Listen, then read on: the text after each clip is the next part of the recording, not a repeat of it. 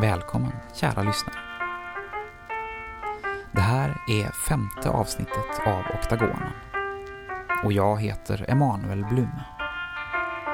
Oktagonen finns som podcast och på Storytel. Och dagens avsnitt heter Sovrumsfönstret.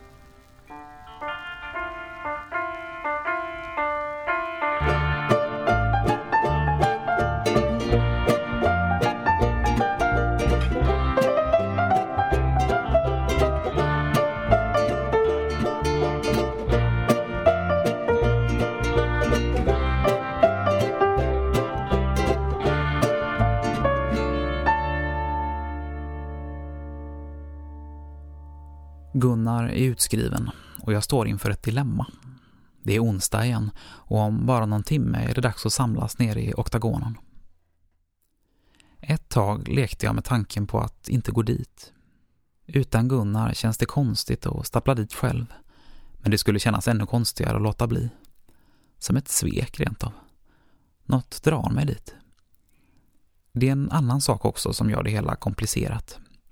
Jag ligger kvar på samma rum som förut, men i Gunnars säng ligger en ny patient. En tjej i 20-årsåldern. Jag tror hon heter Rebecka. Hon kom in i fredags, hade tydligen ramlat från en byggnadsställning och brutit båda benen. Det lät inget vidare när hon berättade och jag tyckte riktigt synd om henne. Men det verkar hon inte göra själv. Hon till och med skrattade och sa att det inte var första gången. Tydligen hade hon åkt in och ut på sjukhuset någon gång per år i mer eller mindre hela sitt liv. Lite klantig bara, sa hon och ryckte på axlarna. Sån är jag. Jag kunde inte låta bli att berätta vad som hänt mig och det var då det började kännas märkligt.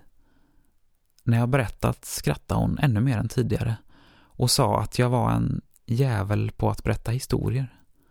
Precis de orden använde hon. Jag visste inte riktigt hur jag skulle reagera. Det har gått en vecka nu sedan sista gången jag såg Gunnar. På torsdagsmorgonen när jag vaknade var han utskriven. Han hade mått bra ganska länge så det är ju inte konstigt egentligen men jag tycker att han åtminstone borde ha sagt hej då. Rebecka har somnat. Så tyst jag kan smyga ut ur rummet och hoppa på kryckorna genom korridoren, bort till hissen. Kortet i kortläsaren 8, 6, 4, 5. Maskineriet startar och tar mig ner i underjorden. När jag kliver ur hissen slår det mig att det sitter en skylt i korridoren som jag inte lagt märke till tidigare. Någonting om att strömmen bryts varje natt klockan två och inte slås på igen förrän klockan sex på morgonen. Jag tar mig längs källargången och in genom den stora trädörren. Duke Ellington på grammofonen, doften av piprök. Antonio nickar mot mig och jag ser en ung kille sitta bredvid honom. Först tror jag att det är Shain, men så blir jag osäker. Den här killen är ljushårig, nästan blond. Vad roligt att se dig här, Emanuel, säger Rakel med sin märkliga dialekt. Kommer du ensam ikväll? När jag tänker efter kanske det inte är själva dialekten som är märklig. Inte rösten heller egentligen. Mer sättet hon talar på. Lite tillgjort, men ändå inte onaturligt. Mer som att hon formar varje ord med omsorg. Som om hon stod på en teaterscen. Ja, det ser så ut, är det enda jag kommer på att säga. Du kan väl ta med dig någon nästa gång om andan skulle falla på? Jag nickar, begrundar. Det vanliga händer, musiken tystnar, samtalen tystnar. Antonio släcker pipan. Den unga killen som suttit bredvid honom går för att trycka på lampknappen. Rakel ser sig omkring. Den här gången landar hennes blick på Kristina som nickar och harklar sig. Det här blir kanske lite annorlunda, säger hon och tar upp en iPad. Det är en blogg jag följde för länge, länge sedan. En tjej som skrev om sina grannar. Jag kommer att läsa innan till, hoppas det är okej. Okay. Ingen säger emot. Kristina börjar läsa.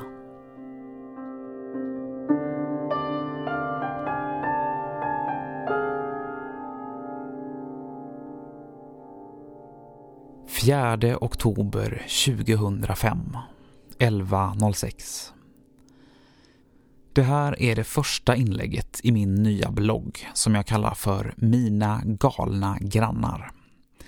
Det är en anonym blogg och ni kommer snart att förstå varför. Jag är strax över 30, bor med min man i en halvstor svensk stad och jobbar med att skriva. För tidningar, webbplatser, ibland för radio och tv. Mer än så vill jag inte avslöja. Mitt namn är ganska välkänt inom vissa kretsar. Det har gått en vecka sedan de flyttade in. Ett ungt par i 20-årsåldern. En etta med kök på andra sidan innergården. Först tänkte jag att det var för att de precis flyttat in som de inte hade några gardiner. Men nu börjar jag tveka om de överhuvudtaget tänker skaffa några. Deras lägenhet ligger lite längre ner än vår och det går att se rakt in genom deras sovrumsfönster. Och då menar jag inte att man ser en bit av ett skrivbord och skymten av en säng utan verkligen allt. Det är som att titta in i ett dockskåp. Man ser varenda möbel, varenda skrymsle och precis allt de gör. De har ställt sängen vid fönstret. Jag har aldrig betraktat mig som särskilt pryd, men det finns en gräns för hur mycket man vill se. Först trodde jag att det var dolda kameran eller något, för de går nakna hela tiden. Båda två, dygnet runt. Och de verkar inte tänka på att någon kan se dem. De är långa och smala, ser ut som fotomodeller. Eftersom jag jobbar hemifrån var jag ensam hemma första gången jag såg dem.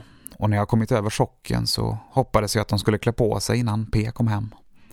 Det sista han behöver se är en naken 20-åring i fönstret mitt emot.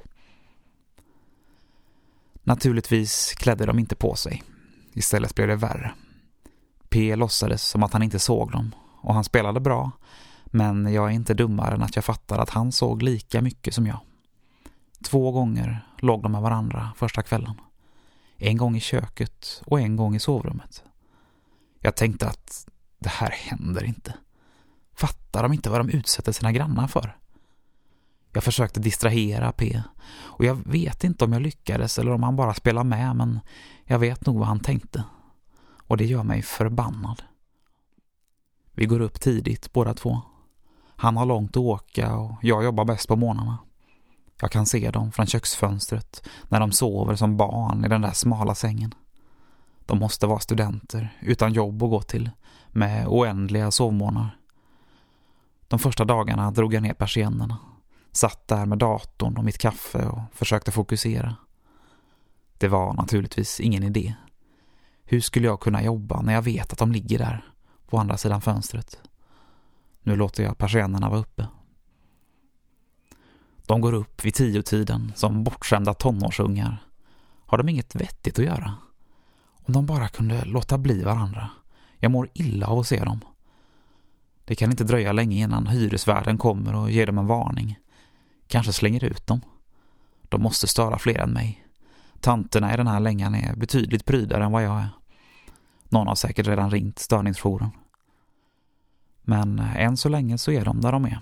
Med sina perfekta kroppar och sina fönster utan gardiner. Och så länge de är kvar kommer jag fortsätta skriva av mig den här bloggen. 7 oktober 2005, 23 och 19. Det här måste få ett slut. Jag är så trött på att se dem. Hon med sin platta mage och de där toppiga brösten. Han med sin muskulösa överkropp och sin perfekta Aragorn-frisyr.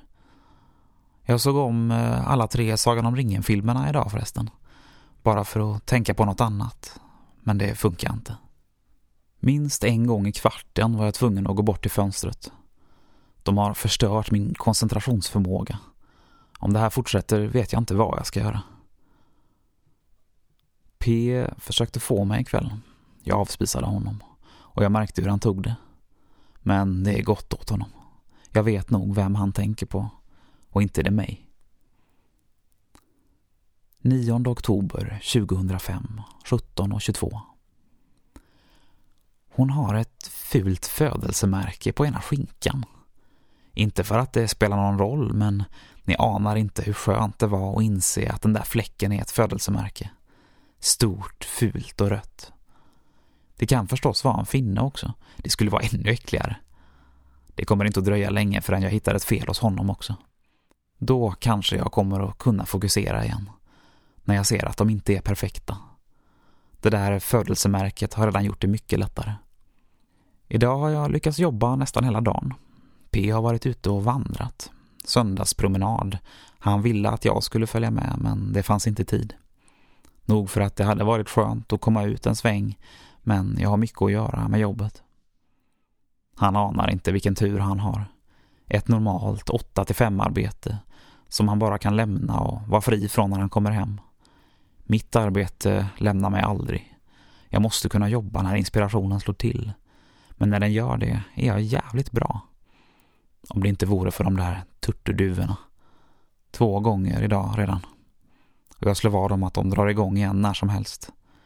Min enda tröst är att jag inte kan höra dem. Ni kanske undrar hur jag kunde se det där födelsemärket på 40 meters håll. Ja, som lägenheterna ligger är det helt omöjligt att undvika att se allt som händer där borta.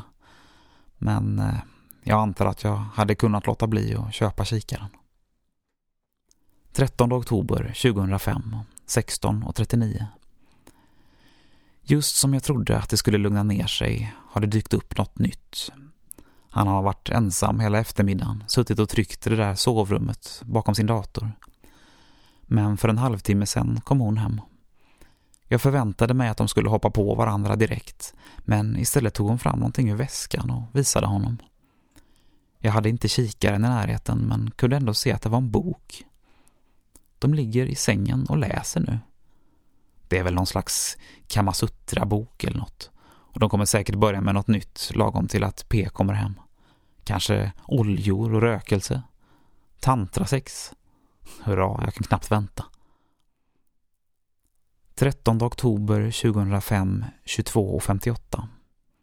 Jag fattar ingenting. De slutade läsa och började laga middag ungefär samtidigt som P kom hem. Sen började de läsa igen vid niotiden. Jag var tvungen att plocka fram kikaren.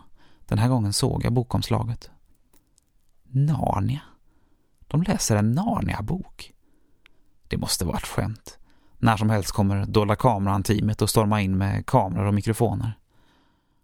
Skämt åsido. P kom på mig med kikaren. Undrade vad jag tittar på. Vad tror du? frågade jag och han bara skakade på huvudet som en idiot. Vem tar han mig för? Så länge inte han gör något för att förbättra situationen kommer jag fan inte att göra det heller. 16 oktober 2005, 11.48.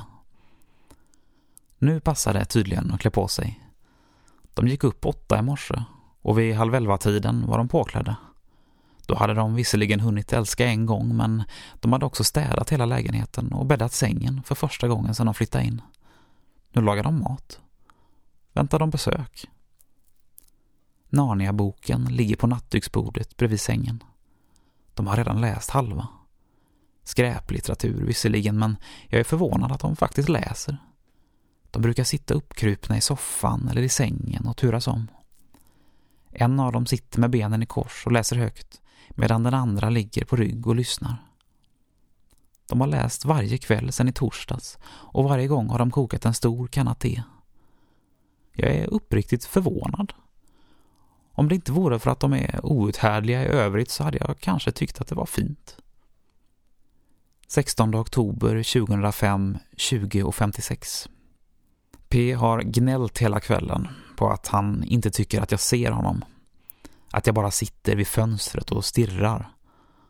Jag försökte lyssna och säga saker som han ville höra. Men efter två timmar orkar jag fan inte mer. Och det sa jag till honom. Nu surar han i sovrummet och plöjer någon av sina löjliga tv-serier. Om han bara kunde förstå. Om han bara kunde få in i sin skalle att jag finns här för honom. Hela tiden. Det är ju bara att prata med mig om man har något att säga. Men så länge han vägrar se mig på riktigt så tänker inte jag dalta med honom. De dagarna är förbi.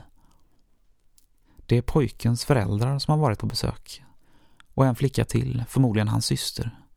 Jag halvt om halvt förväntade mig att hela gänget skulle klä av sig nakna när som helst. Men de åt mat och spelade spel och lagade efterrätt som vilken familj som helst. Vid halv sju-tiden åkte de därifrån. 20 oktober 2005, 10 och 15. Jag kommer att resa bort några dagar. Syrran fyller jämnt och hela släkten ska dit. Jag tar nattåget från stan imorgon kväll och är tillbaka på söndag. Det känns lite konstigt att bara lämna dem här. Jag vet mer om dem nu. Hon pluggar någon form av litteraturvetenskap och jag är ganska säker på att han läser konsthistoria. Han har massor med böcker om olika konstnärer och konstepoker som han somnar över när han inte ägnar sig åt henne. Vilket faktiskt inte hänt på flera dagar nu. Är de osams? Förmodligen inte. Det är mycket kyssar och kramar, men inget sex. Hon har haft vänner på besök två gånger. En pojke och en flicka, förmodligen studiekamrater. De har suttit i köket och jobbat medan han har legat ensam och naken i sovrummet. Dörren har de såklart stängt. P hänger inte med och firar syrran. Han känner sig lite krasslig, säger han. Antar att han vill ha utsikten för sig själv under helgen. Jag kan tänka mig vad han gör när jag inte är här. De har så mycket böcker. Och inte bara dåliga ungdomsböcker. Det ligger kurslitteratur i travar och fullt med andra böcker överallt som måste ha legat där hela tiden. Hur kunde jag missa dem? Jag antar att när två människor går omkring nakna i en lägenhet så är inte deras böcker det första man lägger märke till. 21 oktober 2005, 17.53. Tåget till syrran går om en timme, så det här blir ett kort inlägg. De har pratat mycket i telefon idag. Vid ett tillfälle tror jag hon börjar gråta. Sen kramar de om varandra och älskar det igen. Länge. Det ska bli skönt att komma ifrån det här några dagar. Men samtidigt inser jag att jag kommer att undra. Undra vad de gör, vad de läser, om de har kläder på sig, vilka de träffar. Jag har bestämt mig för att ändra namn på den här bloggen. Mina galna grannar funkar inte längre. Nytt bloggnamn från och med nu blir Sovrumsfönstret. Måste sticka nu. Jag hatar att vara sent ute. Ny uppdatering kommer söndag kväll. 24 oktober 2005 08.24 När jag kom hem igår kväll var deras lampor släckta och lägenheten tom. P låtsades inte om att de var borta. Jag valde att inte säga något om det, men när vi gick upp i morse och de fortfarande inte syntes till frågade jag honom. Han sa att han inte förstod vad jag menade. Vad då försvunnit? Som om han hade kunnat missa. Han har varit hemma hela helgen. Han måste ha sett vad de hade packat ihop och åkt därifrån. Folk försvinner inte bara sådär. De sover nog bara över hos några vänner. Det är väl sånt alla gör i den åldern. Åker bort några dagar och kommer tillbaka igen. 26 oktober 2005 08.39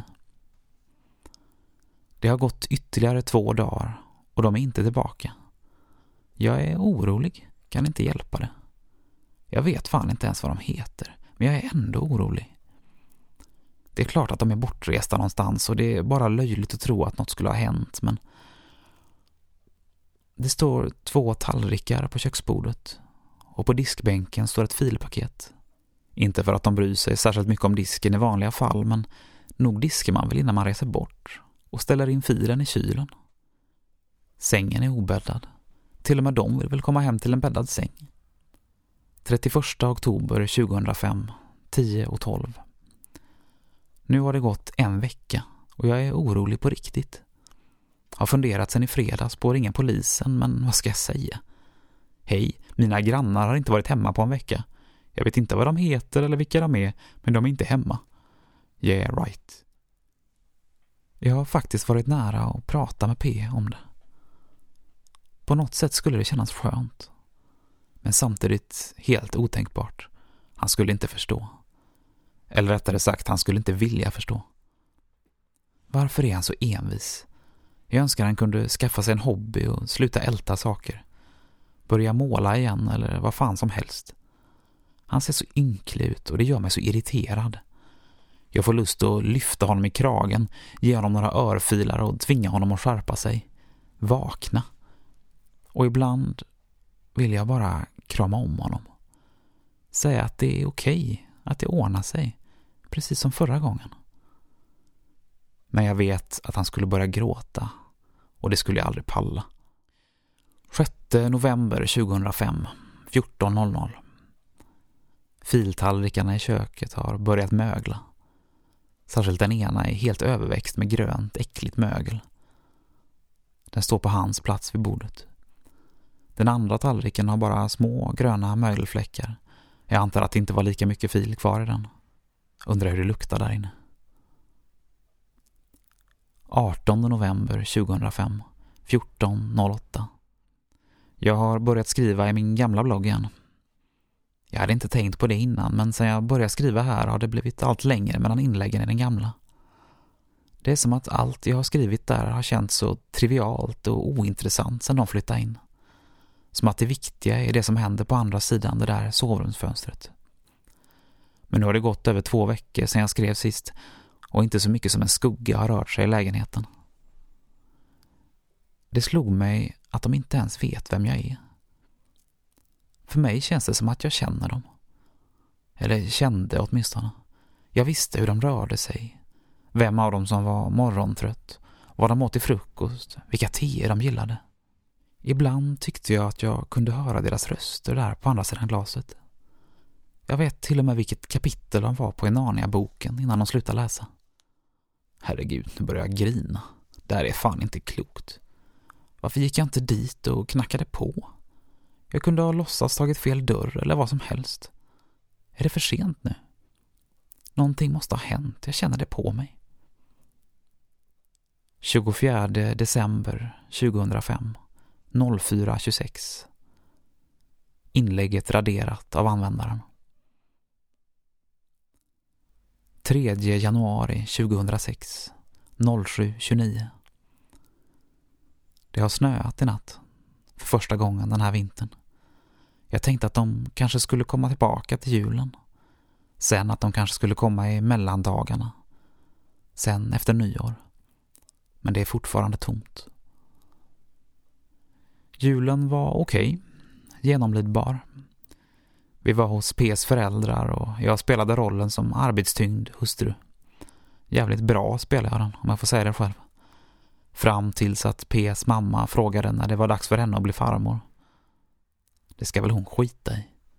Jag skyllde på huvudvärk och gick och la mig. 16 januari 2006 01.29 Var fan är de? 29 januari 2006 13.40 Nej, nu får det fan vara bra. De kommer inte tillbaka.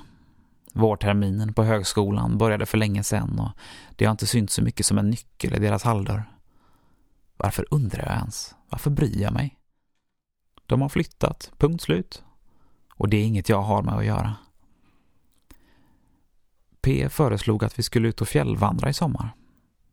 Jag hatar fjäll och jag hatar vandring, men det kanske är något som man borde ställa upp på ändå. För husfridens skull. Första februari 2006, 16.31. Om jag inte var tydlig nog i förra inlägget så slutar jag alltså skriva nu. Inget mer händer. Den här bloggen är nerlagd. 4 juni 2006, 10.15. Okej, nu är jag helt lost. Det var fyra månader sedan jag skrev här sist. Och jag hade bestämt mig för att det skulle bli det sista inlägget. Men nu har det hänt något nytt. Jag intalar mig att jag slutade se det där fönstret redan i februari, men i morse var det helt omöjligt att inte titta. Det har flyttat in en ny tjej i lägenheten. Jag gick upp vid nio tiden och såg henne direkt. Det var som att allting började om. Jag önskar verkligen att jag visste hur jag ska beskriva det här så att det blir begripligt, men allt känns bara så utflippat. Hon sitter där och stirrar ut genom fönstret och hon har inte rört sig på en timme. Och det sjuka är att hon också är naken. Är det något jävla perverst krav från hyresvärden? Att hyresgästerna i just den lägenheten inte får ha kläder? Jag tror jag mår illa. Men det slutar inte där heller. Den här tjejen är tjock. Inte lite tjock, utan en jävla valross. Brösten är som ICA-kassar. Hon verkar vara i 30-årsåldern och ser ut att väga 150 kilo. Hennes hår är tovigt och otvättat. Och hon rör sig fortfarande inte. Jag ser henne nu medan jag skriver det här. Det är som att hon stirrar rakt upp mot mig. Så jävla creepy. 4 juni 2006 1954 Herregud. Jag trodde helt fel. Jag trodde att jag inte kände igen henne. Men efter tolvtiden någon gång så började hon röra sig.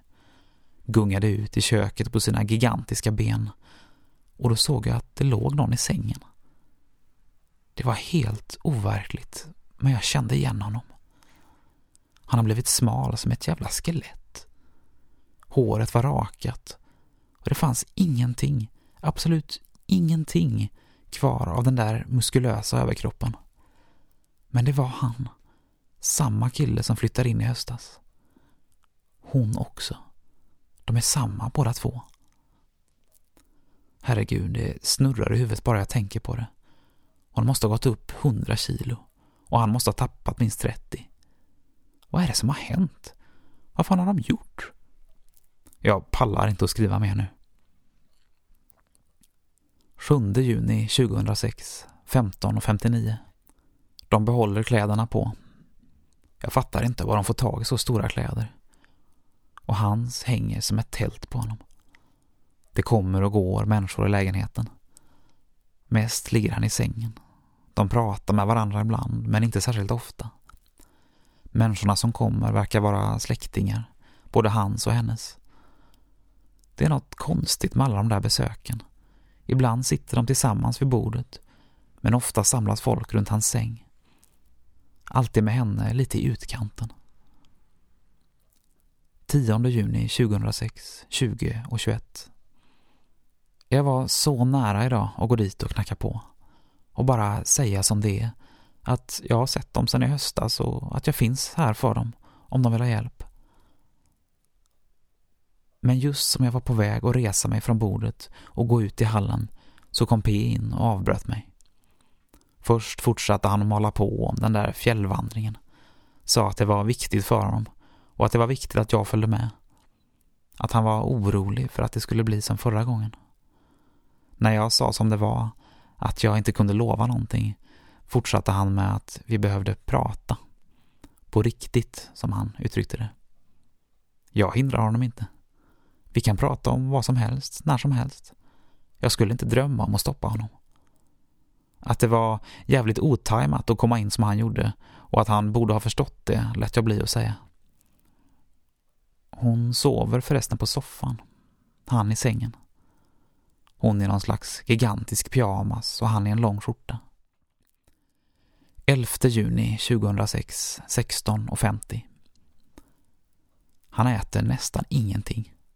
Hon trycker i sig vad som helst. Verkligen allt. Kokt och okokt pasta, köttbullar direkt ur kylen, pizzor och piroger, hämtmat, godis, allt. Hon kan tömma två Big Pack-lådor med glass på en kvart. Jag klarar knappt av att se det. Jag har letat över halva internet idag, försökt ta reda på vad det är han har. Anorexia verkar osannolikt. Det finns något som heter Marfans syndrom, men jag tror inte att det är det heller. Troligen är det väl någon form av cancer. Det konstiga är att jag inte har sett några läkare på besök. Det måste ju finnas något de kan göra. 14 juni 2006, 09.41. P gav mig ett ultimatum igår kväll. Jag borde ha blivit chockad, men det blev jag inte. Två veckor vill han fjällvandra med mig, säger han. Och vi ska ge oss av nästa vecka. Utan datorer, utan telefoner och utan kikare. Annars är det slut, säger han. Jag försöker känna efter hur jag reagerade. Tänker att jag borde reagerat mer än vad jag gjorde. Blivit ledsnare än vad jag blev. Är det mitt fel om jag inte känner något? 16 juni 2006, 17 och 11. Jag trodde inte mina ögon när jag såg prästen kliva in i hallen. Hon hälsade på flickan och fortsatte in i sovrummet. Det märktes att hon var obekväm. Kan bara tänka mig hur det måste lukta där inne nu. Hon satt i alla fall där bredvid sängen och pratade med honom. Långa stunder satt hon bara och lyssnade medan flickan gick in och ut ur rummet. Det var som att hon ville vara med men inte vågade ta en stol och sätta sig bredvid. Jag har förresten sagt ja till P om fjällvandringen. Att han blev överlycklig är dagens understatement. Vi åker på söndag. Han har lovat fixa tågbiljetter och kängor och allt. Jag hoppas att det blir värt det. Det gör så ont i mig när jag tänker på att lämna dem igen. Efter vad som hände förra gången. 17 juni 2006, 23 och 44. De ligger i samma säng igen. För första gången sedan de kom tillbaka. Och de är nakna. Han ligger insvept i filtar. Det verkar som han fryser. P har gått och lagt sig. Jag har lovat att komma och lägga mig snart också men jag fastnade i köket när jag såg vad de höll på med. De läser i boken igen. Narnia-boken. Det verkar bara vara några kapitel kvar. Hon sitter med ryggen mot väggen och läser högt för honom. Ibland gråter han. Tårarna lägger sig i pölar på hans håliga kinder. Ändå ser han lycklig ut. På ett sätt som jag inte har sett sedan i vintras. P ska upp tidigt imorgon och hämta några vandringskängor som han har fått låna av en kompis. Vi ska ses på centralen halv tio. Sen bär det av norrut. Sjukt nog ser jag faktiskt fram emot det här. Det känns så bisarrt att åka bort samtidigt som jag ser vad som händer på andra sidan sovrumsfönstret. Men på något konstigt sätt så är nog den här resan ganska viktig. Och inte bara för P. 18 juni 2006, 08.45. Varför? Varför? Varför? Jag är redan sen. Jag borde ha stuckit för en kvart sedan. Men när jag stod i hallen och höll på att dra på mig ryggsäcken hörde jag en ambulans. Jag sprang tillbaka in i köket och har stått där och stirrat sedan dess. Ambulansen står på gatan utanför och två sjukvårdare har precis ägnat tio minuter åt att försöka få liv i honom. Flickan bara sitter vid fönstret och stirrar ut. Nu händer det något. Jag tror faktiskt han lever. De plockar fram en bår. Herregud, jag måste verkligen sticka. Jag hade haft jävligt bråttom även om jag hade stuckit för en kvart sedan. Nej, nu går jag härifrån. Jag kan fortfarande hinna till tåget. Han ligger på båren, men han lever. De håller på att bära iväg honom. Den ena av sjukvårdarna verkar försöka få flickan att följa med. Hon reser sig, motvilligt. Hon har något i handen. Det är boken, Narnia-boken. Nu går de ut i hallen, försvinner genom dörren. Ah, jag skiter i det där jävla tåget. Jag har en chans att träffa dem och det är nu. 23 april 2015 18 och 13 Jag trodde att jag hade glömt alltihop. Det är som att läsa någon annans dagbok. Är det jag som har skrivit allt det här? Minnena är så suddiga och ändå skarpa. Jag var 31. I juli fyllde jag 41. Vem var jag när jag skrev det här? Vad trodde jag att jag såg på andra sidan sovrumsfönstret? Jag tänker på honom varje dag och jag har gjort det ända sedan den där dagen 2006 när han krävde skilsmässa och aldrig ville träffa mig mer. Varför såg jag det inte i tid? Varför gjorde jag samma misstag en gång till? Varför förstod jag inte att det var lika illa som förra gången? Det kommer tillbaka till mig nu, vad som hände den där förmiddagen. Jag sprang ner för trapporna, ut på gården och rakt över till den andra hyreslängan. Väntade mig att se avspärrningar och folksamlingar som stirrade medan de bar ut båren till ambulansen. Men det var tomt. Jag tänkte att de måste vara kvar i trapphuset så jag slet upp ytterdörren och började ropa. En man med en hund stirrade på mig. Jag sa att han skulle skita på sig och sprang upp för trappan. Jag vet inte hur länge jag höll på att leta. Upp och ner i trapphuset, ut på gatan, tillbaka in, om och om igen. Knackade på varenda dörr. Frågade varenda människa. Ingen fattade vad jag pratade om. Ingen hade sett några sjukvårdare och ingen hade hört någon ambulans. Ingen kände till något om ett par i 20-årsåldern. När fastighetsvärden kom och frågade vad som stod på krävde jag att få veta vad som hänt i lägenheten. Han sa att ingen hade bott där sedan en vattenskada förra hösten. När jag var tillbaka i vår egen lägenhet låg mobilen kvar på köksbordet. Jag hade fem missade samtal och tåget hade gått. Peter gjorde slut och jag blev kvar något år innan jag fick tummen ur och sålde. Varje kväll försökte jag avgöra om det flyttat in någon i lägenheten på andra sidan gården. Men värden hade satt upp gardiner för fönstren. Peter, jag önskar jag visste vem du är idag. Var du bor. Om du gift om dig. Om du tänker på mig ibland. Jag undrar om du vet att jag gör samma sak igen. Förlorar mig i de vi var för tio år sedan. Och förstår först tio år senare vad det var som hände. Jag undrar om du vet att jag har Narnia-boken kvar.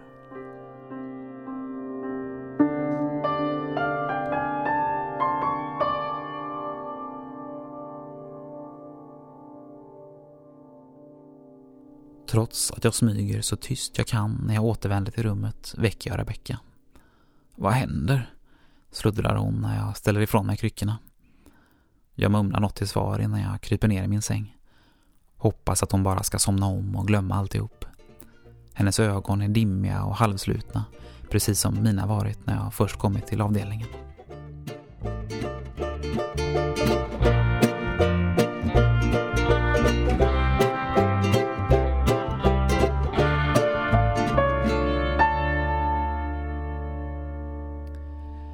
Du har lyssnat på Sovrumsfönstret, femte avsnittet av Oktagonen.